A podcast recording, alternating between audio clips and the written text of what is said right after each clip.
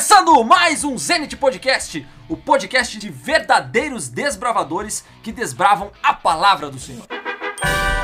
Viu só? Estamos tentando mudar aí os- as nossas aberturas. né? Vamos lá, hoje estamos aqui com o nosso time repleto de pessoas que nós vamos apresentar agora, começando por mim. Meu nome é Rosales Freitas, o âncora deste podcast, né? E aquele que tenta conduzir aí o nosso diálogo. E eu tenho comigo os meus amigos de sempre, Larissa Maciel, Oi, eu sou a Larissa. Christian Barbosa. Ah, eu pegou de surpresa. De novo, Christian, tu, tu- tu tá muito surpreendido aí. É que eu pensei que ia seguir o círculo. Ah, mas Não, é é que- ele falou os amigos de sempre. Quem que tá sempre? Eu. É que eu tento, é que eu tento fazer aquela, aquela jogada assim pra, pra pegar vocês desprevenidos, entendeu? Além deles, temos também os, os agregados que vieram depois, mas que já fazem parte do nosso podcast. Amanda Luiza. Opa. uma vibe, é uma maravilha. Jonathan da Costa. Opa! Nossa agregada recente, Luísa Batista. Olá. Eu ia dizer áudio, viu? Não esquece. Assim. Largou Oi. um polegarzinho positivo ali e já era, né? E hoje um convidado super especial que está aqui conosco para fechar aí né, o número da perfeição. Estamos em 7. Acho que isso é um sinal. Se não for, não significa nada, mas não tem problema. Vamos ver se é pro bom ou se é pro mal hoje. É, Pastor Felipe. Qual é o seu sobrenome? Tem cena. Pastor Felipe Damasceno. Dá um oi pra galera aí, Beleza, pastor. galera? Dá tudo uma certo? cena. Joinha. Ele me dá uma cena. Dá uma cena pra...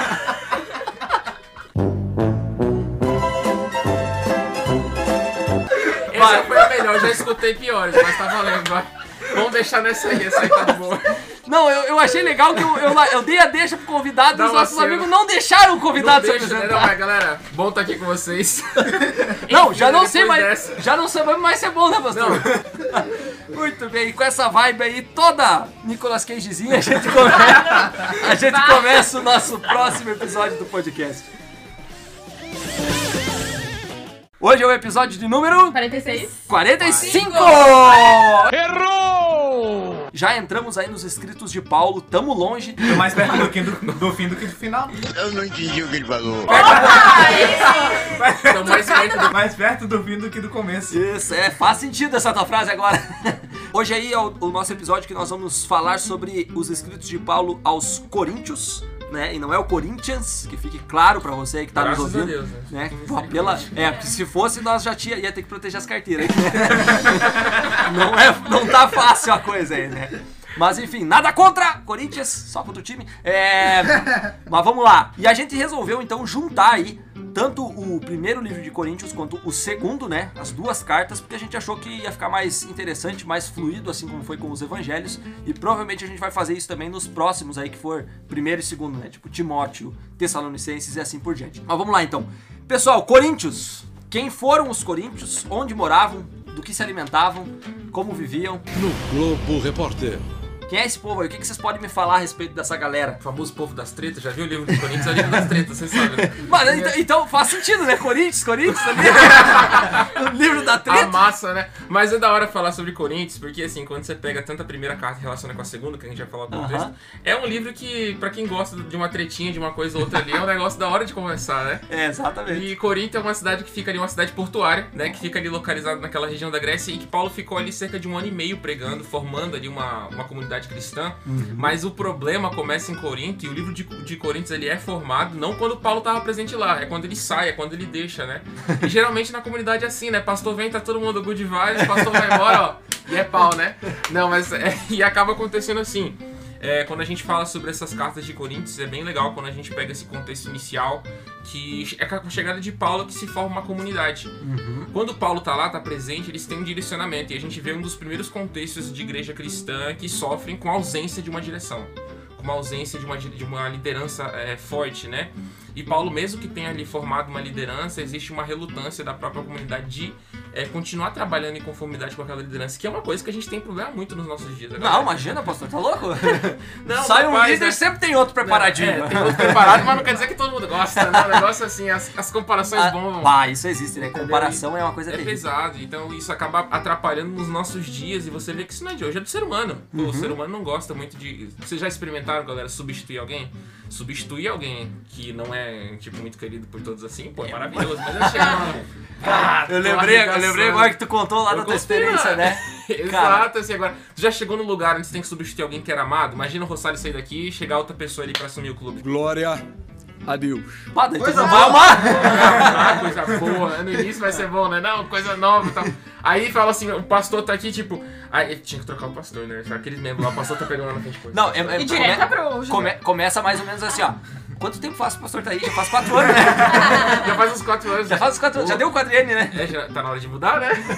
aí vem outro e fala assim, na primeira semana, pá, o cara é sensacional. Prega genial. bem. Prega bem, mas aí passa um ano, não, o pastor pastor lá era gente boa, né? Saudade dele. Então acaba ficando assim, o livro de Coríntios ele já traz um contexto que acontece hoje, né? E é interessante a gente falar sobre isso. A gente vai conversar um pouco aí no decorrer do. Muito bom, pastor. Bem, bem bacana essa, essa introdução aí sobre o livro. Tu entrou num negócio bem legal aí, pastor, que é a questão da comunidade, né? A formação Sim. de uma comunidade. É, Paulo, ele trabalhou pra formar a comunidade e tal. E pra você ter treta, que nem tu falou ali, né? Basta você ter Pessoas. pessoas. Uma ou né? duas pessoas já gera uma boa treta, né? Já, bah, é o que mais dá, né? Tu não precisa de muita gente, só precisa de pouquinhos ali que já gera uma, É um, um monte de problema, né? E um dos primeiros problemas que Paulo ele vem tratando ali na carta, né? E exatamente isso, o livro é uma carta, ou seja, ele escrevendo lá, gente, senta aqui, vamos conversar. O que que tá acontecendo com vocês? Né? Qual é o problema de vocês? E aí a primeira coisa que ele vai dizendo é o seguinte: eu saí daí, parece que vocês puxaram a faca e começaram a brigar. Né? Que história é essa aí? Vocês não têm harmonia, né? A coisa não tá fluindo e tal. É, e aí ele vem exatamente abordar esse aspecto. Ele vem dizendo assim: olha, antes vocês viviam numa comunidade, eu gosto dessa palavra, sabe? Comunidade. Porque é, é- é comum, né? E unidade, a união dessas Sim. duas palavras. É, eu, eu tenho que ter algo em comum, a gente tem que ter um mesmo objetivo é, para trabalhar em unidade. E aí, quando eles perdem, parece que a essência do negócio, parece que o negócio não anda, né? E aí, Paulo ele tenta apresentar é, algo que deveria, que eles deveriam relembrar. A cruz. Ah, muito bom, Johnny, muito bom. Tu é um cara muito esperto, senhor. Agora o pastor tá aqui nos bastidores tá vendo a falsidade que é esse podcast. O que importa é transmitir a mensagem, né? Se a mensagem O chegar. que importa é a edição final, né? Isso mesmo, depois que passar o corte ali, tá É. tudo certo. A cruz de Cristo deveria ser a base. Por que, por que, que a cruz tem que ser a base do- da comunidade, de uma comunidade religiosa? Que é o símbolo? Se ele é um símbolo pra alguma pessoa, ele só é símbolo pra você e pra ela ou pra nós aqui, por quê? Porque todos nós precisamos daquele momento. to- A cruz é um sinônimo de todo cristão, sabe? Quando uma comunidade é formada, a gente tem sempre um propósito, seja lá porque ela, é- ela é feita. Por exemplo, quando você pega ali a galera nova que tá entrando no clube, vamos pegar essa, essa direção. Você tem que dar uma direção e tem que dar um propósito pra aquela galera. Entendeu? Porque tem gente que chega ali que nem sabe o que é clube. é- Você pode ver. Você Entra tá em fazendo... forma! É, entra em forma. O que, que é em forma? Que forma? Bate sentido, né? Aqui no exército. O quartel ele, ele mais ali pra cima. Exato. E tipo assim, a galera fica meio perdida. Tanto é que quando você vai fazer um- uma caminhada lá algum- em alguma cidade, né? Fazer uma marcha, o pessoal pergunta, "Ô, o que, que vocês são? É escoteiro? tipo, por causa do lenço, entendeu? Chama atenção. Aí você pega a galera que chega ali, não tem um propósito, você traz um propósito. Na igreja não é diferente. Quando você monta uma comunidade com pessoas, você tem que achar um propósito. E tem um propósito que todo cristão vai ter em comum. Que é o sacrifício de Cristo por todos nós. Perfeito. Então esse é o direcionamento central. Sem sacrifício, não existe salvação. Sem sacrifício não existe propósito. A igreja é formada nesse propósito. E eu quero puxar aqui um. Eu vou fazer a Puxa, galera vai lá, vai lá, vai lá, vai lá, vai lá. Pode falar, pode falar. Vou botar vocês no, fogo cruzado aqui, porque a galera vai falando, tá? Vou Boa, trazer boa, pra boa, exemplos boa. práticos. Isso aí, me ajuda, pastor, É- que é uma, é uma difícil tarefa. Qual que é o primeiro problema e o primeiro erro que existe dentro de uma comunidade? Na visão de vocês, olhando pra nossa comunidade que nós temos aqui. Mas essa é muito fácil mesmo. Faça outra mais difícil. Ah, você criar intimidade com aquelas pessoas que elas não fazem parte. O teu Assim, círculo de amizade, então é uma, é uma pessoa estranha. Ah, acredito que ele que- queria chegar na parte das divisões dentro da igreja, que era o- a primeira coisa que ele fala ali na, quando ele, na carta. né? As famosas panelinhas dentro da igreja. Por que que acontece divisão? Porque, Porque tem algumas pensamentos pessoas- diferentes. Ou Pensamentos diferentes. iguais. Só que existe Ou uma até iguais expressão. demais. Vamos É. trazer pra expressão sem medo que acontece hoje dentro da nossa comunidade é nova geração e velha geração. Mano, eu já tô cansado de falar essas expressões, pra mim não deveria existir. Mas é real, você fala assim, a galera da nova geração, galera da antiga geração, pô, galera que não acredita que os jovens vão fazer nada. Aí os jovens, ah, aquele galera, aquela galera que não entende a gente, porque ninguém entende, ninguém deixa fazer. a gente. Cara, isso é uma briga muito comum. Mas assim, Trazendo o pensamento aqui, o propósito para vocês entenderem, se vocês mudarem a visão de vocês para isso que eu vou falar agora, a gente terá muito menos problemas dentro de, um- de qualquer tipo de comunidade. O primeiro erro que tem A partir do momento que você monta uma comunidade, que você inicia uma congregação, galera, é você, sou eu. Você é vergonha da profissão! Porque você traz pra dentro de uma comunidade todas as suas dificuldades. Não é fácil relacionar comigo, não é fácil relacionar com vocês. No início vai ser fácil, porque no início a gente não mostra. Cara, é igual você começa a namorar. Você já viu o povo bobo é quando tá apaixonado. Meu Deus, cara. A gente fica bobo quando tá apaixonado. E a gente não se dá por conta no início as dificuldades que tem de se estar apaixonado. Mas depois que passa a paixão, aí você começa a ver, pô, meu namorado é gente boa, mas se ele deixasse de fazer aquilo, pô, eu ia gostar talvez dele um Eu sempre pouquinho mais. faço o seguinte exercício, assim, se eu voltasse no tempo, no começo do namoro, assim, desse uma olhadinha Olha, nas- opa, opa, opa, professora Natália, presta É, atenção. e desse uma. Não, não, mas eu tô pensando em mim agora, não vou queimar ela. Deus o livre, não, tá louco? Mas se eu voltasse lá e visse, e visse as minhas atitudes. É, e visse, e, vi- e visse as minhas atitudes no começo do namoro, eu ia olhar e dizer assim, que louco, Que que loucura, bobaião, cara, que louco idiota. Sim, mano. Sabe? E é exatamente isso. Tu falou um negócio interessante. A comunidade ela não é só é, feita por pelas pessoas, mas pelas pessoas e os seus problemas Sim, e as suas exato. dificuldades. Quando a gente começa a compreender que a gente vem consigo, né, con- conosco, com as nossas dificuldades e as pessoas têm dificuldade, olha pra um, pra um irmão lá da igreja, uma irmã, sei lá, fulano, ciclano, e pensa assim, aquela pessoa lá é difícil de lidar. Mas você já pensou que tem Ah, pensei umas nos 10, 15 ali dentro que fala a mesma coisa de você? cara? Exatamente, eu pensei nos 25 agora, esses 25 devem falar a mesma coisa. Exato, entendeu? Você é o bichão mesmo, hein, doido? Então assim, se você pensar nisso como um todo, a gente já evita muito problema, porque tá ali todo mundo em busca de uma coisa. Aí vem o centro, que é a cruz. E aí tem aquela forma, por exemplo, eu nasci no século XXI, tem uma pessoa que nasceu no século XIX que tá pensando totalmente diferente pra ele. A forma de eu, de eu alcançar Cristo é cantar um tipo de música, é me vestir de uma forma diferente. Pra nós vai ser uma forma diferente, pra minha opinião vai ser diferente. Não tem problema se eu escutar um Hillsong, um negócio assim. Beleza, pra uma pessoa vai ter. E aí, o que, vai acontecer? A gente vai chegar lá naquele ponto. O que, que eu tenho que deixar de fazer às vezes por amor a Cristo? Porque Cristo é o centro. A, cruz, a cruz é o centro. E aí, o que, que vocês estão deixando de fazer pra cruz ser o centro? Porque quando a gente quer bater muito forte na nossa opinião, galera, o que, que tá reinando ali? É, é É o eu, né? Exato. O eu. Se, o- se o eu é, se sobrepor, a cruz ela fica de lado, né? e o Exato, resto também. Exato. A gente perde a noção de comunidade, né? Muito bom, pastor. E tem um negócio bacana aqui que Paulo vem falar ali também, dentro dessa, dentro dessa, dessa base de comunidade, que é sobre o papel do Espírito Santo. Qual que é o papel do Espírito Santo dentro da comunidade, dentro de toda essa, essa temática que a gente está abordando aqui, de união, de pessoas diferentes e tudo mais? O que, que, o, que, que o Espírito Santo faz? Convence as pessoas. Do quê? Trabalha na, na mente das pessoas. Tipo assim, as pessoas elas têm um propósito, a salvação. Ótimo. Tá. Aí eu vou voltar um pouco na parte das divisões. Uhum. Tá todo mundo dentro da arca, pessoas com comportamentos diferentes, alimentações diferentes, costumes diferentes. Mas daí o Espírito Santo vai lá, tá lá trabalhando na cabeça de cada um pra eles se unirem. E, e se unindo. É. Terem um único propósito. Exatamente.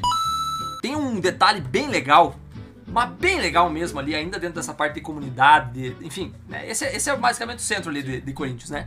Então tem um negócio bem legal ali que Paulo fala que eu achei muito interessante e muito pertinente nós trazermos para os nossos dias. O que que é julgamento? Você apontar ah, as causas da pessoa. É correto eu fazer julgamentos? Depende. Eu gosto do Christian porque ele vem nessa linha. Vai, vai lá, vai lá. Julgar assim no sentido de, de, de- de crítica, tipo, só pra deixar a pessoa, sabe, não, o que tu tá fazendo é errado, muda isso aí.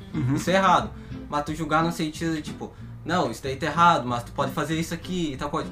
E outro, outro exemplo, um, um juiz, por exemplo, um juiz pode julgar. Como a gente viu no, no outro episódio, foi o anterior mesmo. A gente viu que as autoridades elas são colocadas por Deus ali e que eles têm a, a capacidade, que eles têm o poder pra julgar porque Deus deixou. Eu acho também, depende de quem tá julgando. Tu Hum. tem, tipo, tu tem a capacidade pra estar julgando essa pessoa? Tu não tá sendo hipócrita? Tu tá olhando pra viga no teu olho? Tá, ou mas é a- é? afinal de contas, quem que tem capacidade de julgar o outro, não? Aí que a gente... Não, então. E aí? Vamos lá, Alguém tem capacidade- alguém tem, alguém tem tem essa capacidade de- capacidade de julgar. Não, claro que se a gente for falar em, em capacidade, só Deus tem essa capacidade, mas nós somos pecadores humanos e... Nós podemos nos ajudar. Mas que tipo, existe tipo um grau de humano que você fala, ah, esse aí pode falar alguma coisa. Vai, vai, pode, pode, você pode. Eu aceito o seu julgamento. E tem aqueles que você fala, quem é você, mano? Fala alguma coisa de mim. Será que a gente tem esses subníveis assim, tipo, Olha, vou, te- vou dizer um negócio pra ti, pastor. A gente tem, mas não deveria. não deveria? Não né? deveria. Sabe por que, que eu tô puxando esse, esse esquema do julgamento aqui, pessoal? Porque Paulo ele vem tratando sobre o julgamento de uma forma que até então, quando eu tinha lido Coríntios, eu não tinha prestado atenção na forma como ele aborda. Porque ele vem falando assim, ó, escuta aqui, vocês não vocês não estão vendo o que, que é bom e o que, que é mal? Né? Porque ele vai, ele vai abordar ali mais pra frente a questão da imoralidade, principalmente da imoralidade sexual, por exemplo. Ele vai falar um monte de coisa ali, né? Dizendo, olha, isso daqui não é- é legal, tem muita gente que tá, tá cometendo algum, algum tipo de atitude aí que não é, não é bacana, tem gente que não vai pro céu, ele diz isso com, com todas as letras, assim, né? E aí ele vem abordando exatamente isso, dizendo assim, pessoal, escuta, vocês, vocês não conseguem julgar? Vocês não sabem julgar que isso é bom e que isso é mal? E daí as pessoas até ficam, tá, como assim julgar, Paulo? Tá falando pra gente julgar? Sim, vocês não sabem que os santos vão julgar o mundo? Né? E como é que a gente vai julgar se a gente acha que a gente é incapaz de fazer isso? A capacidade de julgar, ela tá dentro de nós. Só que aí vem um detalhe. Julgamento é diferente de condenação. Julgamento é um processo.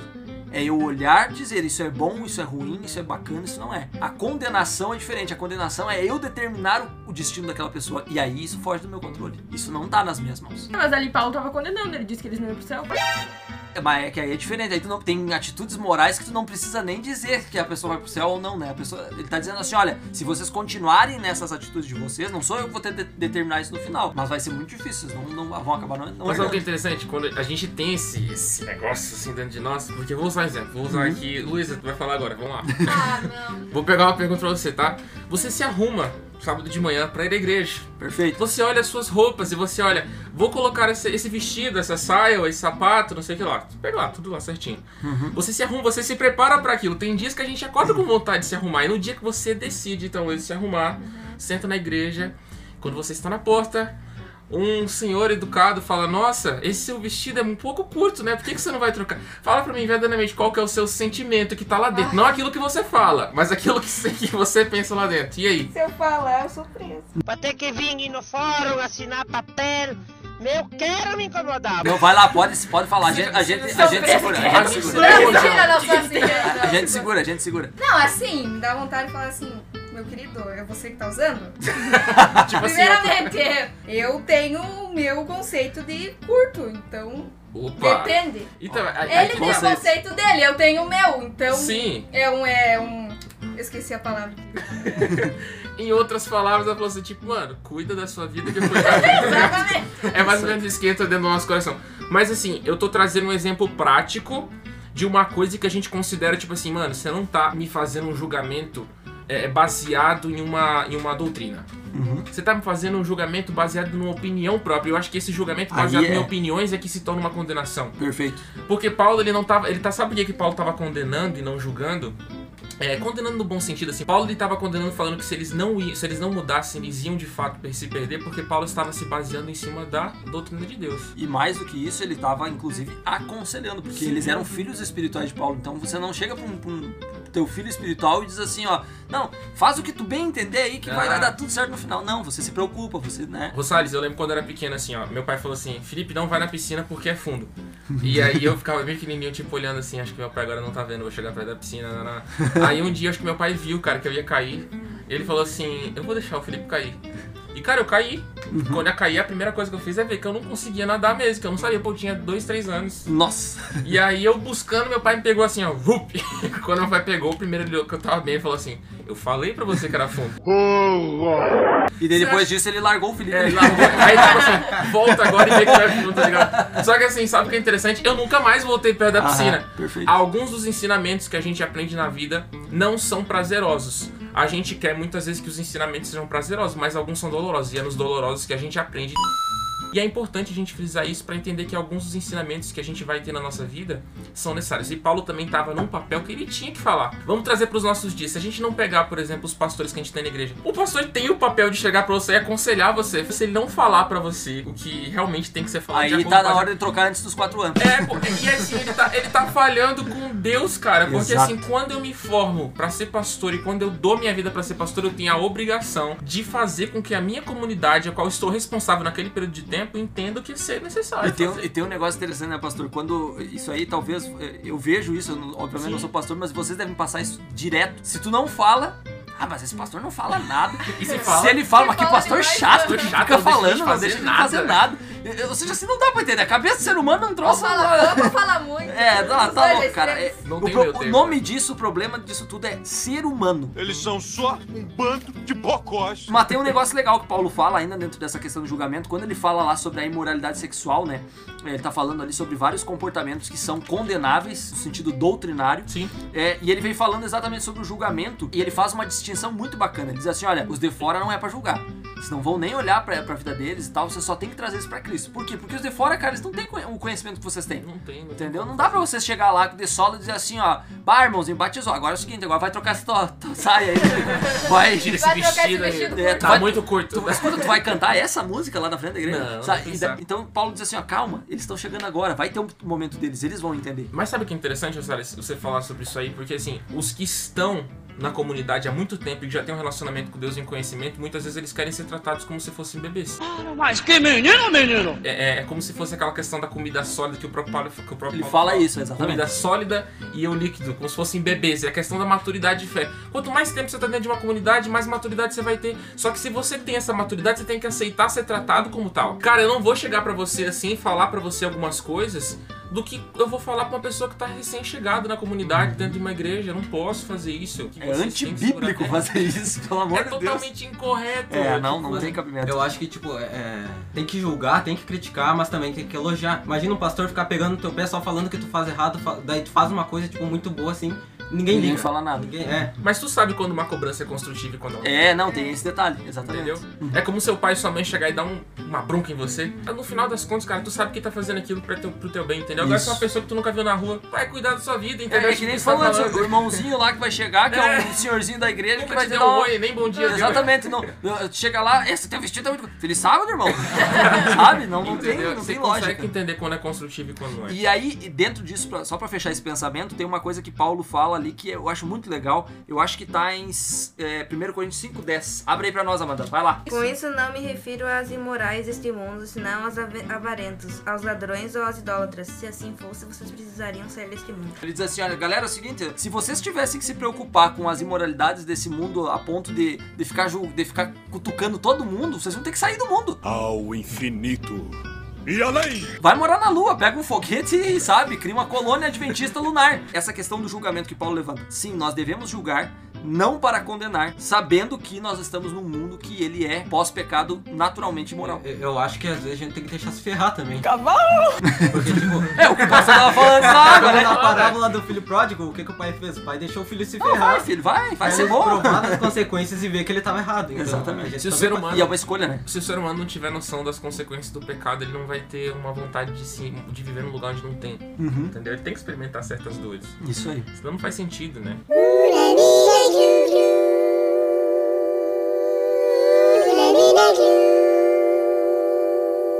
Dentro da questão ali de, de relacionamentos, né? A gente tá falando de relacionamento dentro da comunidade religiosa, mas Paulo ele também vai falar sobre relacionamentos é, interpessoais, né? Dentro do casamento, dentro do, do namoro, enfim, várias coisas. Falando em casamento, ele era bem contra o casamento. Para quem é casado, você pode escolher o regime semiaberto, né? Você sai de dia para trabalhar e volta para casa à noite. Ah, então, isso que eu ia. eu- Não se case! Não Isso que eu ia perguntar. Qual é o maior conselho que Paulo dá sobre casamento? Não case. Interessante É isso, porque né? Paulo abriu mão disso na vida dele, né? É interessante. É uma coisa que chama Será que o atenção. bichinho era feio? Ô, menino lindo! A Vai gente que- tem alguns, né, dos espíritos Diz que ele era careca, não, É, ele era carequinha, baixinho, né? Não tinha muita facilidade Vai, pra é por falar. isso. Era meio desprovido de beleza, Era, né? né? Alguns são Meio muito rústico. providos de beleza.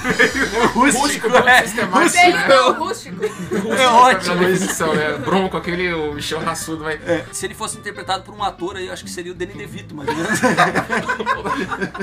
ou talvez o mestre dos magos, né?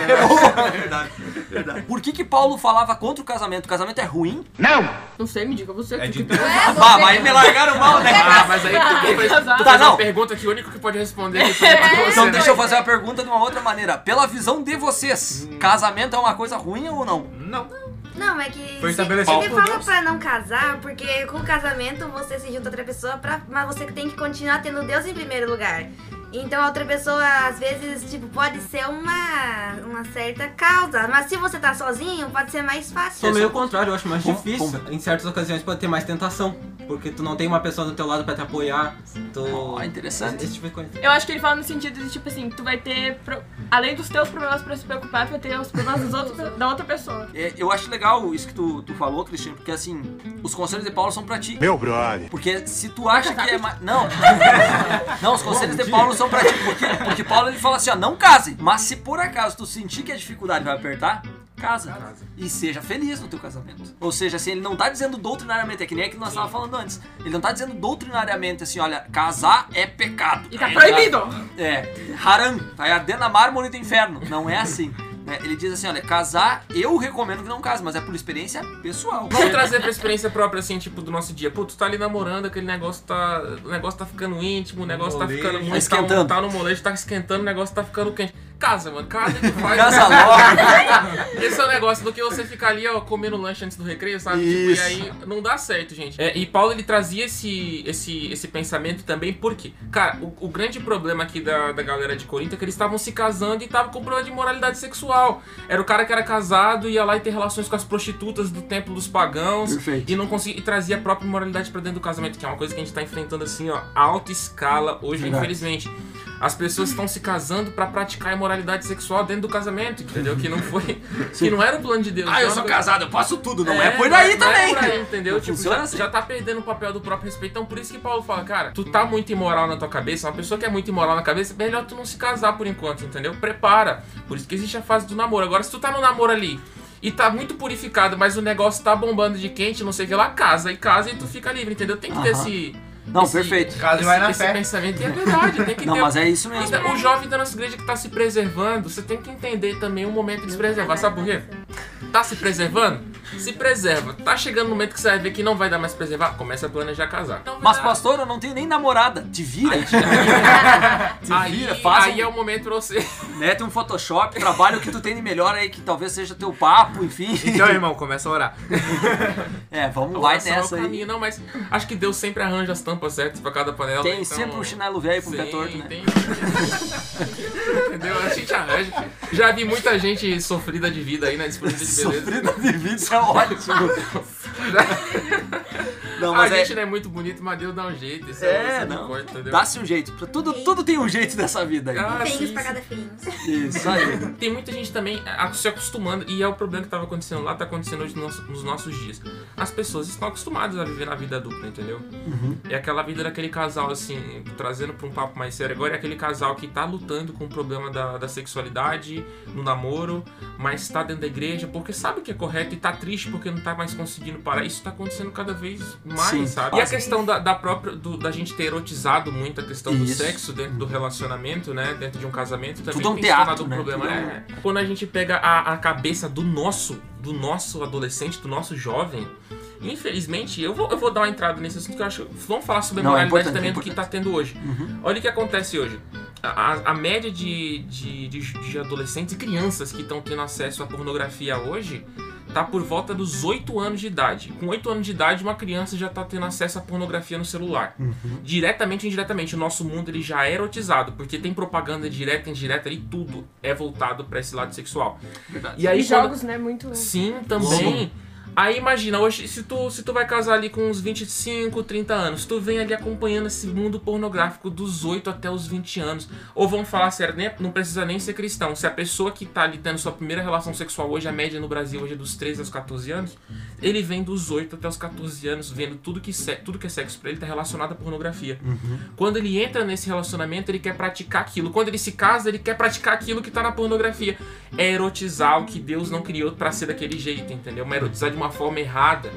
E se você não tiver noção disso, isso pode trazer sérias consequências pro seu casamento. E é o que estava acontecendo nisso aí. A sociedade tem aprendido de uma, de uma fonte errada Exato, sobre os relacionamentos exato, exato, e sobre a sexualidade. A gente teve agora, né, na, nesse último trimestre, é um estudo todo voltado só para essa parte da, da igreja, porque a igreja entendeu que é extremamente importante falar desse assunto, Tem que se falar. porque lá fora o pessoal não tem, não tem filtro, eles simplesmente os- descarregam se as os pais, informações. se os pais não falarem pros filhos, eles vão procurar na internet. Se ele procurar a palavra sexo na internet, ele vai aparecer. Misericórdia. E também, Entendeu? acho que essa parte da pornografia afeta muito a autoestima da- dos adolescentes e crianças, Uhum. porque ele vê, às vezes, uma coisa ali que não é É real. irreal. Sim, é E irreal. mulheres totalmente padrão, num padrão que não é, homens também, e aí quando ele olha olha pra si mesmo ou quando ele olha pra seu companheiro, ele vê uma coisa que é muito real e ele fica frustrado com aquilo, porque não é, não é a realidade. E aí ele vai continuar buscando num- numa fonte externa o prazer que ele não tá encontrando ali porque ele aprendeu de uma forma errada. Fora que é viciante. Sim, Uhum. vicia, causa sérios problemas. E aquela questão da autopreservação. Como a gente vive num mundo que é mais voltado à autopreservação feminina e não tanto masculina, né? Verdade. É aquela visão, tipo assim, o menino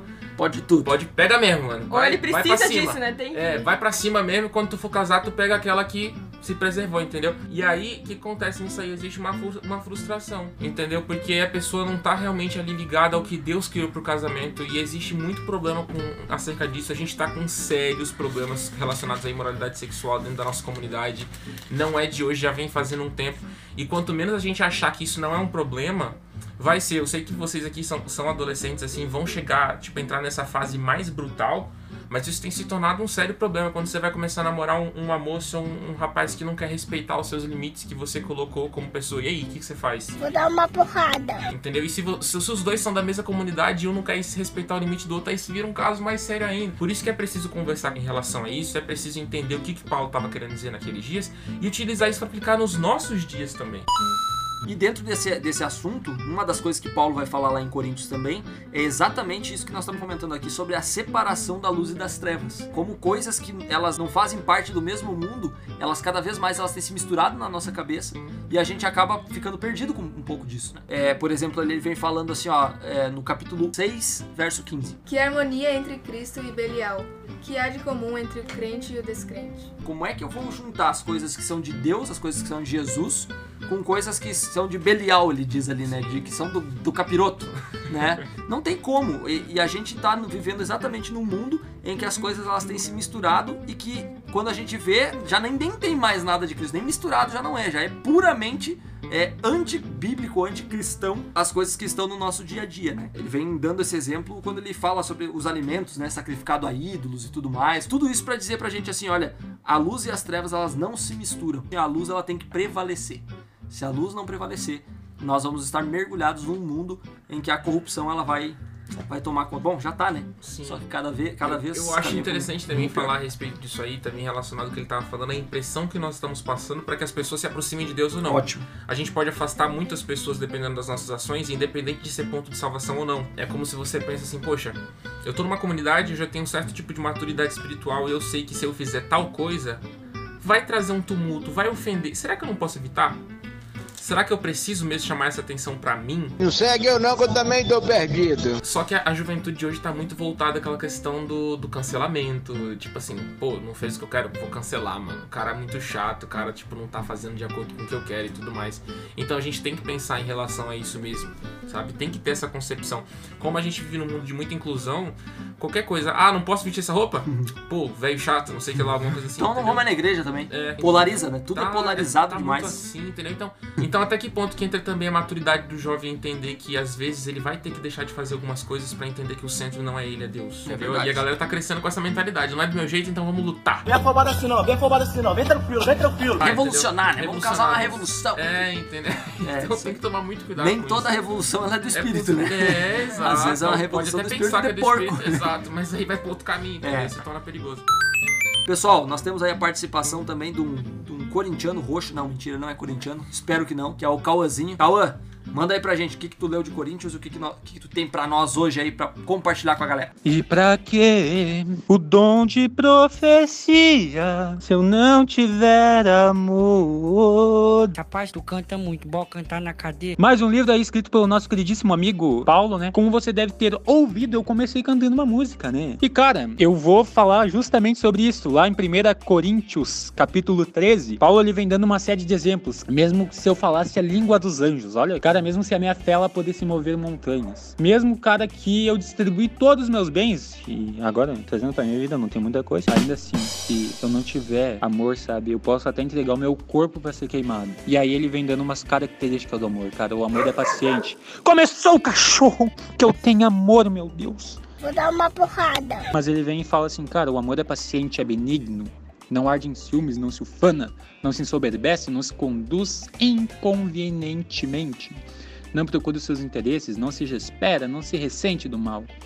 E aí, cara, a gente vê que no final ele fala assim que só há três coisas: a fé, a esperança e o amor. O maior destes é o amor. Que a gente possa exercitar o amor em nossa vida, que a gente possa colocar esse amor cristocêntrico no centro de tudo, porque não adianta de nada as minhas outras virtudes se eu não tiver amor. É isso, um grande abraço. E o cachorro começou a coar, mas eu vou ter amor com ele. Fiquem com Deus. Muito bom, Cauã. Valeu aí pela tua participação. Tem comentários hoje, Larissa? Não. Não, não tem comentários. Então tá bom. É isso.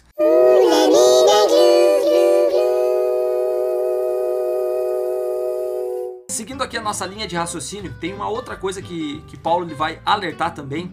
Ele faz ali algumas colocações a respeito do culto, né, da adoração a Deus. Ele vai falar ali sobre o cabelo dos homens, né? Vai falar sobre, enfim, sobre alguns, alguns detalhes sobre ordem no dentro do culto, né? Olha, tem que, tem que ter um pouco mais de calma, né? Não precisa, não precisa gritar. Ele vai falar muito sobre a questão do dom de línguas dentro do culto. Não deixa o cabelo crescer muito aí, homem. É, Não. olha aí. É, É, é no, no próprio clube, né? que cê- pra- é, vamos lá, vamos lá. O que, que, vocês, que, que reclama. acham sobre cabelo comprido? Vamos lá, Christian, vai lá. Ridículo. Tome distraída! Pra homem, né? Cortar, ter cabelo grande, tipo assim, não é que a Bíblia tá falando que é, Que é pecado. que é pecado. Não, mas é- é isso eu que eu acho que isso também parte de um, de um, De uma- de um, de um ponto cultural. Contexto cultural, contexto também. cultural. A gente não pode estudar a Bíblia também sem entender os contextos culturais aos quais estão aplicados A gente naquele falou momento. isso Perfeito. Entende? Tem, tem, que, tem que se ter essa visão também. Hoje, qual que é a cultura da nossa comunidade, da cidade de Santo Anjo, no Rio Grande do Sul? É uma Gaúcho, Gaúcho. Chucro. Cara, aparecer de Missioneiro. cabelo, aparecer de cabelo comprido em casa, É. teu pai tá rebento, entendeu? Não precisa ter na igreja. Agora, quando você vai pra um, pra um grande centro, você tem uma oxigenação gigantesca de pessoas e culturas, pessoas que estão em busca de mensagem, em busca de, de notícia diferente. Ele conhece a Cristo, mas dentro do contexto cultural dele, ele já tem o cabelo ali, tipo, né, comprido. Isso não vai ser o ponto de salvação. Vai chegar o momento que a, a- maturidade espiritual dele vai levar a entender se o cabelo dele está sendo um ponto que está causando choque dentro da, da, da- Uhum. da comunidade dele. Ele vai cortar. Perfeito. Mas a gente tem que tomar muito cuidado com essa questão, tipo, de colocar isso num contexto geral. Mas é que é uma, é uma questão de estereótipo, tipo, tu olha pra uma É, pessoa. exato. Com, É isso que eu ia falar. Com, sei lá, umas roupas largas, mais escura, um- Tem- uma tem- maquiagem preta. O que, Depende- que tu imagina? Aquela pessoa é o quê? Depende o teu visual, pra onde que vai relacionar. Quando te olharem, vão te ligar a quem, entendeu? Tem um outro detalhe também, hoje já não é nem tanto o cabelo comprido, mas os cabelos coloridos. Se a gente disser assim, não, tu pintar cabelo colorido vai na igreja, tu não vai pro céu. Quer dizer que a cor é o que determina se tu vai pro céu ou não, né? Não é esse o ponto. O ponto é exatamente esse choque, porque, porque tem dois tipos de pessoas. Tem aquelas que vêm de fora, que nem a gente tava falando antes, né? As que vêm de fora vêm sem um contexto religioso. Vem com cabelo comprido, vem O com problema cabelo real não colorido. são os que estão fora, são os que estão dentro. E aí, é, o aí é que eu ia chegar. é E aí, o- e aí nós temos o segundo ponto, que são as pessoas que estão lá dentro que querem causar. Mau caráter. Que querem se assemelhar. O grande tá- problema que o Paulo falando tava ali. falando ali era mais voltado a esse- esse- essa perspectiva. É os que, que estão estão dentro. dentro. que já têm uma maturidade espiritual, Isso. entende a cultura da sua, da sua comunidade e querem fazer coisas pra se assemelhar com pessoas que não estão dentro da comunidade que causam um choque. Uhum. Só que, por exemplo, vamos falar pra pessoa que entrou numa comunidade, tá? A gente precisa também entender que tem certos pontos que é com maturidade, maturidade é com tempo. Isso. Entende? Vai ter um tempo que essa pessoa vai estar dentro dessa comunidade que ela vai passar a entender. já falava isso. É, quando você chega num lugar novo, você começa, cara, querendo ou não, você começa a se assemelhar. Se eu chegar aqui com vocês e começar a conviver com vocês, eu vou pegar a semelhança de vocês. Uhum. Então, se eu chegar aqui com um cabelão super comprido e ver que ninguém tem, com o tempo eu vou notar, poxa, acho que eu vou cortar o cabelo. Agora, se eu chegar pra você e falar assim, vai cortar esse cabelo, cara. Tipo, Ah, daí já, tu já isso- perdeu o parceiro, né? Isso, isso tem um choque. Uhum. E tem acontecido muito hoje nas nossas comunidades. A gente tá afastando pessoas de conhecer a Cristo por alguns estereótipos que podem ser mudados com o tempo e com aquele ponto que o Paulo falou, que é o amor. Teve uma coisa que alguém me falou, não lembro quem, não sei se não foi o Rosales mesmo que falou. E ó, cuida que eu vou te falar. hein? Eu estou sentindo uma treta! É, sobre relacionamento, por que que é tão difícil arrumar uma pessoa dentro da igreja? É porque entre jovens e adolescentes, a maioria, não generalizando, elas buscam parecer mais com as pessoas de fora. Uhum. Do que, Que era pra Cara, ser é. diferente, E elas tu- querem se tornar iguais os de fora, né? Porque eles têm se obtido mais orgulho em ser semelhante aos de fora do que ser semelhante a Deus. Hoje no mundo E isso é, isso é um problema, né? Se as pessoas elas não estão encontrando felicidade em ser parecido com os seus de dentro da igreja, significa que os seus de dentro da igreja às vezes não estão mostrando Cristo como deveriam. Também. não se tem mais assim um orgulho de ser parecido com Cristo, sabe? De Exato. Cristo. Então, Exatamente. isso tem causado um sério problema entre se, me parecer com a galera, entre me parecer com o mundo lá fora e me parecer com Cristo. Tem sido mais agradável, tem sido mais aceitável, tem sido mais da hora, né?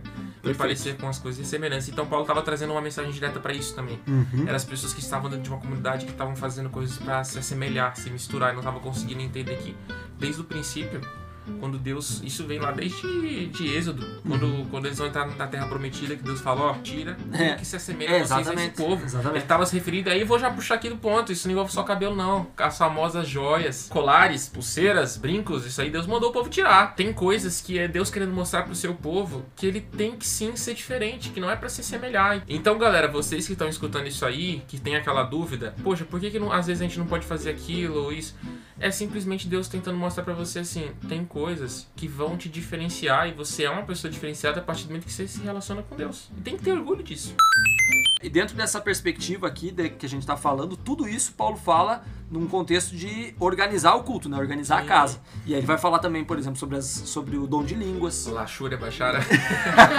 É, porque, porque. E ele dá as orientações, né? Isso que é bacana. Ele dá as, ali as orientações. Olha, pessoal, o dom de línguas não é errado. O problema é que tem que ter quem traduza, tem que ter um objetivo. Um culto tem que ter um entendimento, Tem que né? ter a pessoa tem que saber o que entendimento, que tá. né? É como eu fazer um culto em inglês pra uma, pra uma comunidade que fala português, entendeu? Você vai lá e vai ficar tipo, pô, já passei por isso. Uma vez eu quando tava fazendo missão, tá, eu assisti o culto tudo em marchalês e o pastor ficava falando assim. Eu ficava perguntando.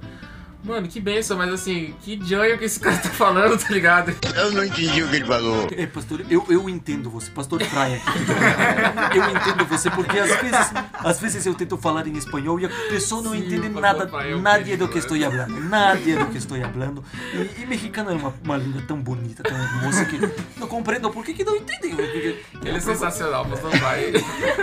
O problema são- é, aqui é assim, o problema é vocês são gente boa, o problema é que são brasileiros. Esse é o problema. Yo no lo conozco, señor. E ele vai falar, inclusive, pastor, que o principal dom não é o de línguas. Porque o pessoal tava assim, ó, no Pentecostes caiu o dom de línguas. tem que ser dom de línguas. Então o negócio é língua, é falar É, em o língua. pessoal acha que só tem um dom de línguas, tem vários outros. Exato, e aí que é, é o que Paulo entra. Ele diz assim: olha pessoal, o corpo ele é constituído por várias partes, né? É, não, é, não adianta todo mundo querer ser língua, língua, língua, língua e ninguém é, é cotovelo. Tem que ter os cotovelos na igreja, entendeu? São várias, Tem que formas, são várias partes que formam um corpo, né? Exatamente. O que, que tu seria, Johnny, se tu fosse parte do corpo da igreja? Aí eu seria o pé. tá bom. Eu acho que ia ser a unha encravada, mas tá bom. né? Precisa, às A vezes. base unha que leva as encravada. pessoas. É, precisa ter uma. Ó. Eu ia ser cotovelo, eu acho. Só pra. Só, só aqui, ó. Só no. né? Só pra ser- servir pra dobrar. Eu vou dizendo, dobra aqui, dobra aqui, dobra aqui. É mais ou menos Achei aí. que ia ser pra.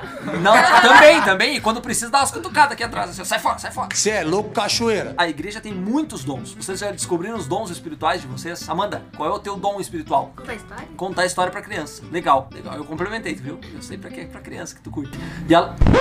Eu queria ter o dom de fazer os motoqueiros cair. Que coisa Não conta impressionante. isso, é muito bom. Mais amor, mais amor. Eu- não, eu amo eles. Eu oro para que morram. Estou orando para que morram e que morram salvos. Em Cristo, né? Não, sempre salvos. Sempre A salvos. morte é só um início pra quem morre Sempre salvos. Cristo. Exatamente. Para quem morre em Cristo é só o começo de uma nova jornada. que coisa. Meu Deus do céu.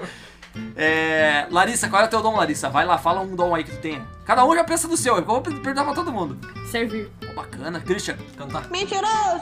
Meu irmão, não. Não, eu sei. Agora eu, vai ter que cantar, eu sabia. Dá uma, dá, eu quero- dá Ele vai meter- aí pra nós. Ele vai meter um. Ruder Cruz.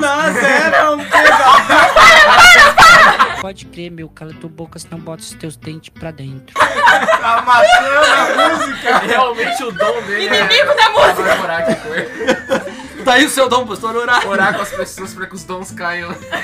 E o Johnny? Ah, tem vários. Sabe o que falta em você, rapaz?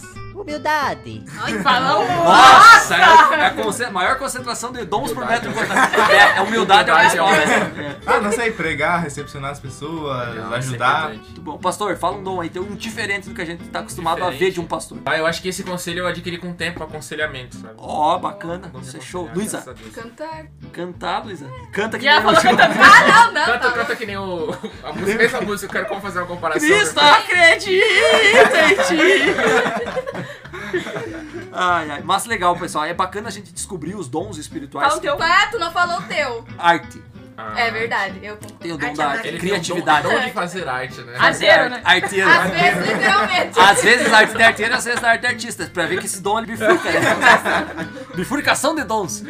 O, o meu é o dom de línguas. cara. Então, inglês, espanhol, português. A gente, a gente am, amoe nos dons de língua.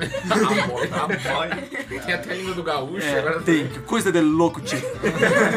Mas bacana, pessoal, é bom a gente saber os dons que a gente tem, porque isso enriquece a igreja que a gente faz parte, né? A comunidade. A comunidade ela é composta por vários dons, a gente precisa sim descobrir quais são os Sim, nossos. Imagina poder- o Rosário chegar na igreja, cantar, recepcionar, pregar. É, Ninguém eu- aguenta ver mais tá, indo, tá indo lá, eu, eu, eu, eu cruzo né, pra área, vou lá, corro, cabeceio e faço o gol e eles defendem outro time, né? Não tem como, Não então dá, não é- tem como. que ser diferenciado mesmo.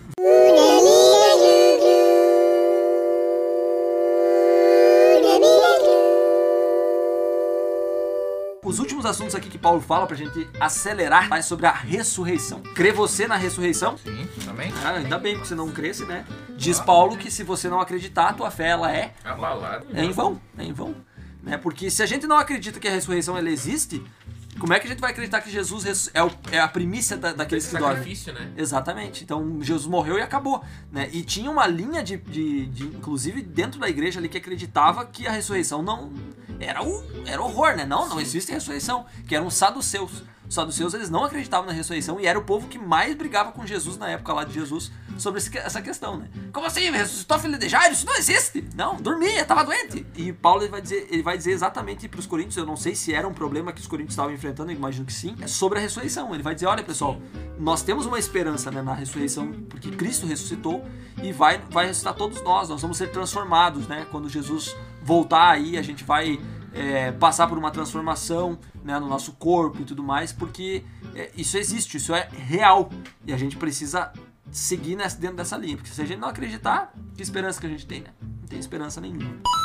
Um outro detalhe que ele vem, vem trazendo também é sobre sofrer por Cristo. Alguém aí sofre por Cristo? Já sofreu por Cristo? Todo dia, né? É impressionante, né? que coisa, né? Porque a gente acaba sofrendo por Deus. Parece que quanto mais a gente sofre na nossa vida, a tendência é que a gente se afaste de Deus. Uhum. Mas tem uma coisa que é interessante que Paulo, que Paulo fala aí, e eu vou perguntar pra vocês. Vocês ficam felizes pelo sofrimento de vocês? Eu quero me incomodar. Ah, eu fico. Você fica? Por- porque quer dizer que Satanás tá tentando me tentar porque Jesus tá, tá comigo. Mas você fica feliz. É, Você fica Ah, não. coisa boa sofrer. Dá uma tobada Manda dói o mais. coisa que Ô, o Glória, dedão, bati o dedinho. O dedinho na quina. A gente Ai. não fica. Entendeu? Desse tipo e assim, não, mas... é, Paulo, é, ele, não, ele não fala assim que a gente precisa se alegrar com o nosso sofrimento no sentido de que. Graças a Deus eu fui aprisionado, vão cortar minha cabeça. Me deram um tiro no Amém. ombro. Que É. benção tomar um por, tiro. tipo assim, foi por Jesus, mas eu tomei um tiro. Não, não é ficar feliz por Não causa é isso, disso. exatamente. É aquela questão do que acontece por conta do seu sofrimento. Ele tinha muita felicidade, tipo assim, de que por mais que ele estivesse passando coisas ruins, Cristo era reconhecido. Uhum. Porque mais valia, por isso que ele termina falando assim, né, que é, é- o morrer é lucro pra quem tá Isso. com Cristo, entendeu? Porque a morte pra ele tinha esse sentido. Não é pra gente ficar feliz, por exemplo, ah, ô pastor, tô super feliz porque eu não consegui fazer matéria na faculdade por causa de sexta-feira. ô pastor, fiquei super feliz porque o concurso que eu ia fazer a prova lá é sábado de manhã. Ô felicidade! Não tem como ficar feliz É bom disso, ser entendeu? desempregado, olha. É, as, as contas vão chegar e Jesus vai pagar pra mim. Então, tipo assim, não, não é nesse sentido, mas assim, ele ficava feliz por causa do testemunho que isso passava. Duas semanas atrás, nossa, um mês atrás mais ou menos, a minha noiva tava procurando um emprego, foi fazer uma entrevista num lugar que ela queria muito. E aí ela pegou, chegou lá pra fazer entrevista, o pessoal falou assim, olha, a gente queria te contratar, mas a gente precisa que você trabalhe no sábado.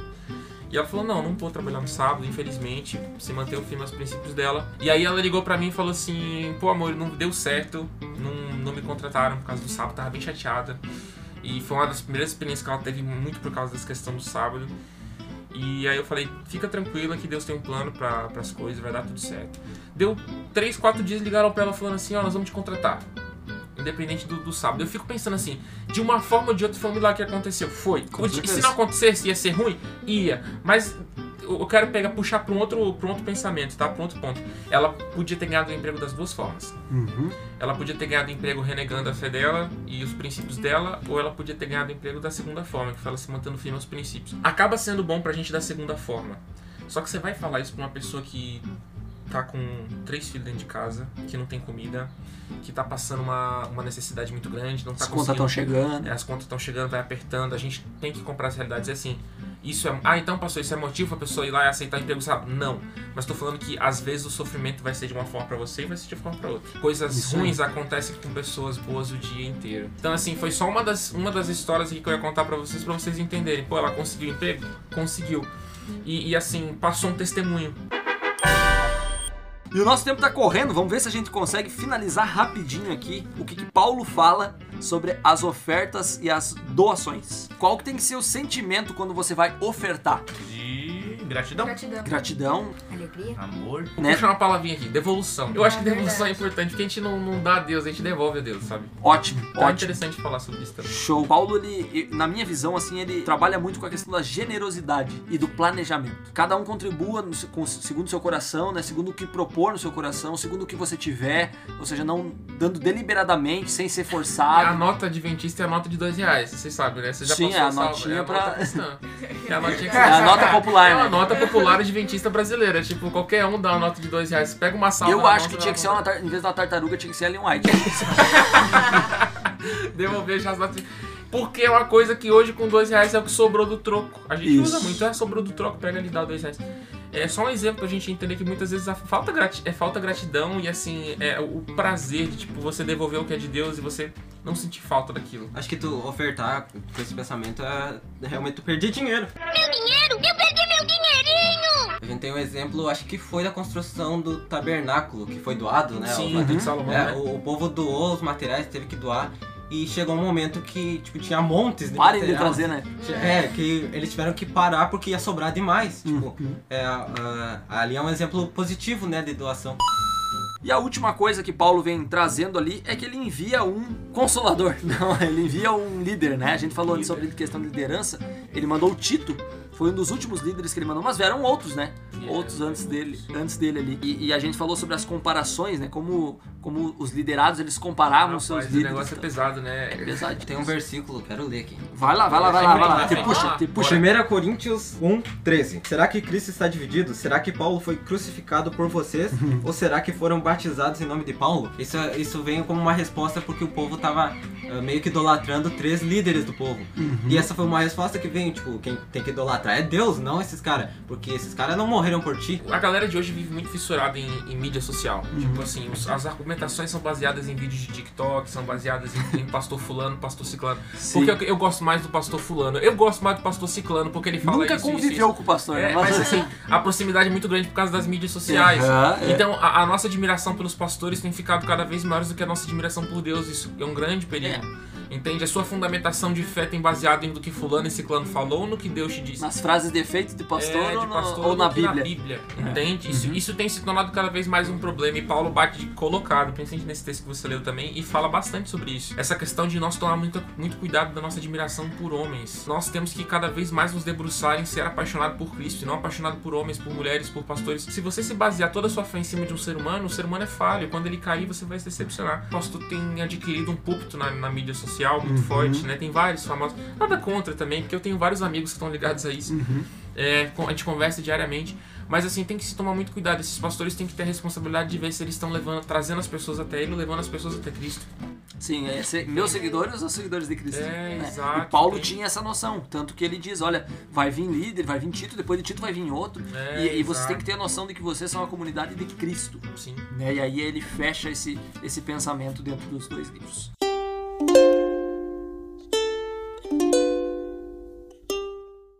Bom, galera, falamos bastante. Quero ver quanto tempo vai dar esse episódio aí. Quero ver os cortes, né? Já grava de gravação, nós estamos com mais de uma hora e dez já aqui. Mas valeu muito a pena. Foi muito bom a gente ter estado junto aqui. Pastor, já desde, desde já eu quero te agradecer imensamente Tamo por ter junto, tamo junto. aceitado aí o nosso convite. Já tá convidado para voltar de novo aí em outro Bora, momento. bora, só até, o final, volta. até o final do ano tem mais livro aí pela frente. Vamos que vamos, É. dá tempo, dá tempo. É, e vamos agora para as nossas lições finais, né, pessoal? De Coríntios aí. Cada um separou alguma coisinha para que, que marcou assim a sua, a sua leitura de uma maneira especial e a gente quer compartilhar com você, nosso querido ouvinte aí nessa nesse momento. Luísa, começa para nós aí, qual é a tua lição? A gente não falou muito sobre amor, mas é, Paulo fala bastante sobre isso nas cartas para os as igrejas. Né? Então eu peguei 1 Coríntios 13, 13. Ah, que fala assim: Assim permanecem agora estes três: a fé, a esperança e o amor. O maior deles, porém, é o amor. Como o Rosário tinha falado antes, né? O maior dos dons, né? Muito bom. Johnny. Ah, eu fiquei com 1 Coríntios 1, versículo 18. Pois a mensagem da cruz é loucura para os que estão perecendo, mas para nós que estamos sendo salvos é o poder de Deus. Então muitas vezes nós vamos ser julgados por ser cristãos, mas isso é. Pra eles é que, a gente, que nós estamos loucos, mas por trás nós vemos que tem algo a mais. A gente é louco mesmo, a loucura é boa, né? A loucura é boa, é. Loucura santa. Isso aí. Larissa. O versículo que eu peguei é quando Paulo tá falando sobre a imoralidade e tá em 1 Coríntios 6, 12. Tudo me é permitido, mas nem tudo me convém. Tudo me é permitido, mas eu não deixarei que nada me domine. Ele fala por si só, né? E quer dizer que a, a gente pode ter acesso a tudo, mas não quer dizer que a gente tem que consumir tudo. Amanda. Ah, fiquei com 2 Coríntios 9, 7, que diz: Cada um dê conforme determinou em seu coração, não com pesar ou por obrigação, pois Deus ama quem dá com alegria. Ah, como já, ah, ele mesmo é a própria explicação, a gente não pode, não tem que dar dízimo por uma obrigação, mas sim porque a gente quer e tem que dar com alegria e amor. Christian. 1 Coríntios 2:1 Irmãos, quando estive com vocês anunciando-lhes o mistério de Deus, não o fiz com ostentação de linguagem ou de sabedoria. Ou seja, não precisa fazer como foi dito frase de efeito, não precisa o- ostentar palavras difíceis, assim, ah, porque o nosso objetivo é fazer com que mais pessoas entendam e não ah, enaltecer a nossa sabedoria entre aspas. Ah, o objetivo maior é, é mostrar para as pessoas o que é Deus, mostrar sobre Deus para as pessoas e não ah, nos enaltecer. Muito bom, Christian. Eu gosto muito desse verso aí que tu escolheu. É, é- realmente essa é a ideia. Pastor Felipe. Vamos lá, eu peguei aqui uma. Eu sei que tá todo mundo dando um verso, mas eu tenho que pegar os três juntos. Não, vai lá, vai lá, tá? Mas vai é lá. o capítulo 4 como um todo eu gosto muito. E no finalzinho aqui do versículo 16 ao 18 fala assim: Por isso, não desanimamos, pelo contrário, mesmo que o nosso homem exterior se corrompa, contudo o nosso homem interior se renova dia em dia. Porque a nossa leve e momentânea tribulação produz para nós eterno peso de glória acima de toda comparação, não atentando nas coisas que se veem, mas nas coisas que não se veem, porque as que se veem são temporais e as que não se veem são eternas. Eu vejo que a gente vive num momento assim que as pessoas estão passando por muita dificuldade, muito sofrimento.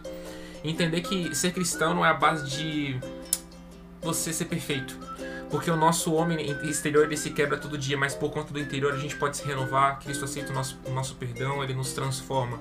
E se você for um verdadeiro cristão e quiser ser transformado por Deus, viva a sua vida não só se apegando a sonhos terrenos, não se apegue somente às coisas que você pode ver, mas naquilo que você também não vê, porque o que Cristo tem preparado para nós é aquilo que muitas vezes nós não conseguimos enxergar com clareza hoje, mas que nos dá a certeza de que o amanhã é muito melhor do que está por vir. Baita verso, baita pensamento. Bom, eu finalizo dizendo que quando eu era menino, falava como menino, sentia como menino, pensava como menino, e quando cheguei a ser homem, desisti das coisas próprias de menino. A gente está em constante crescimento, em constante desenvolvimento, em busca do ponto mais alto, em busca do zênite espiritual que nós já entendemos é ao lado de Cristo. E quando nós, à medida que nós vamos nos desenvolvendo, que nós vamos crescendo enquanto desbravadores, enquanto cristãos, nós compreendemos que Cristo ele está sempre ao nosso lado, disposto a nos fazer, nos, ele- nos elevar, né? A nós chegarmos cada vez mais longe ao lado dele. E esse é o nosso propósito, esse é o nosso objetivo. Esperamos que você, nosso querido ouvinte, esteja aproveitando esses momentos junto conosco, porque tem sido muito bom estudar a palavra de Deus de uma forma diferente, de uma forma descontraída, dinâmica, aqui no nosso podcast. Pastor, mais uma vez, obrigado pela Tamo tua junto, presença aí conosco. Desculpa as motos e os carros, e o pastor, vai, pastor Frei vai dar um jeito nisso. Já disse que vai. Ele vai levantar o braço. É isso aí, vai levantar o braço lá do Canadá e vai pagar tudo aqui. Galera que veio aí conosco também, obrigado pela participação de sempre. E nosso querido ouvinte, nós deixamos pra você aquele grande abraço. Desejamos que você fique com Deus.